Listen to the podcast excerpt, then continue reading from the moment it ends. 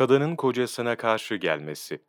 Hazreti Cabir radıyallahu anh'tan Resulullah sallallahu aleyhi ve sellemin şöyle buyurduğu rivayet olunur.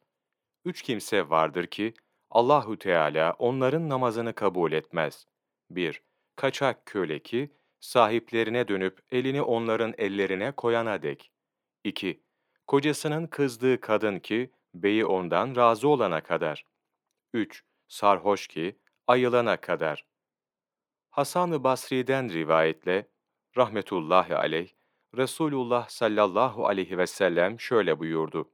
Kıyamet gününde kadın, ilk olarak namazdan ve kocasının hakkına riayet edip etmediğinden sorguya çekilecektir. Resulullah Efendimiz şöyle buyurdu.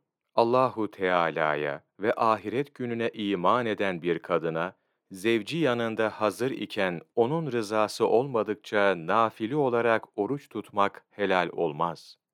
Abdullah bin Amr radıyallahu an Resulullah'ın sallallahu aleyhi ve sellem şöyle buyurduğunu rivayet ediyor. Kocasına muhtaç olduğu halde ona teşekkür etmeyen kadına Allahu Teala rahmet nazarıyla bakmaz. Resulullah Efendimizin şöyle buyurduğu rivayet olunur. Kadın kocasının evinden izinsiz olarak çıkınca, dönünceye veya tevbe edinceye kadar melekler ona lanet okur. Allah Resulü sallallahu aleyhi ve sellem şöyle buyurdu. Hangi kadın ki kocası kendisinden razı olarak ölürse cennete girer. Resulullah Efendimiz buyurdu.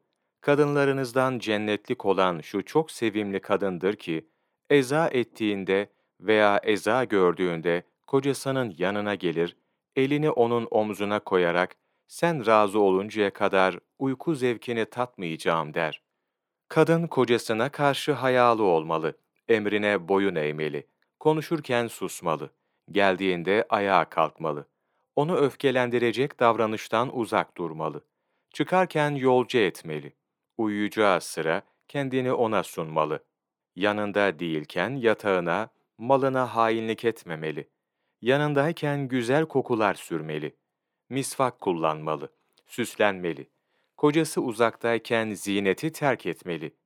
Beynin yakınlarına hürmet etmelidir. Onun getirdiği az şeyleri bile çok görmelidir.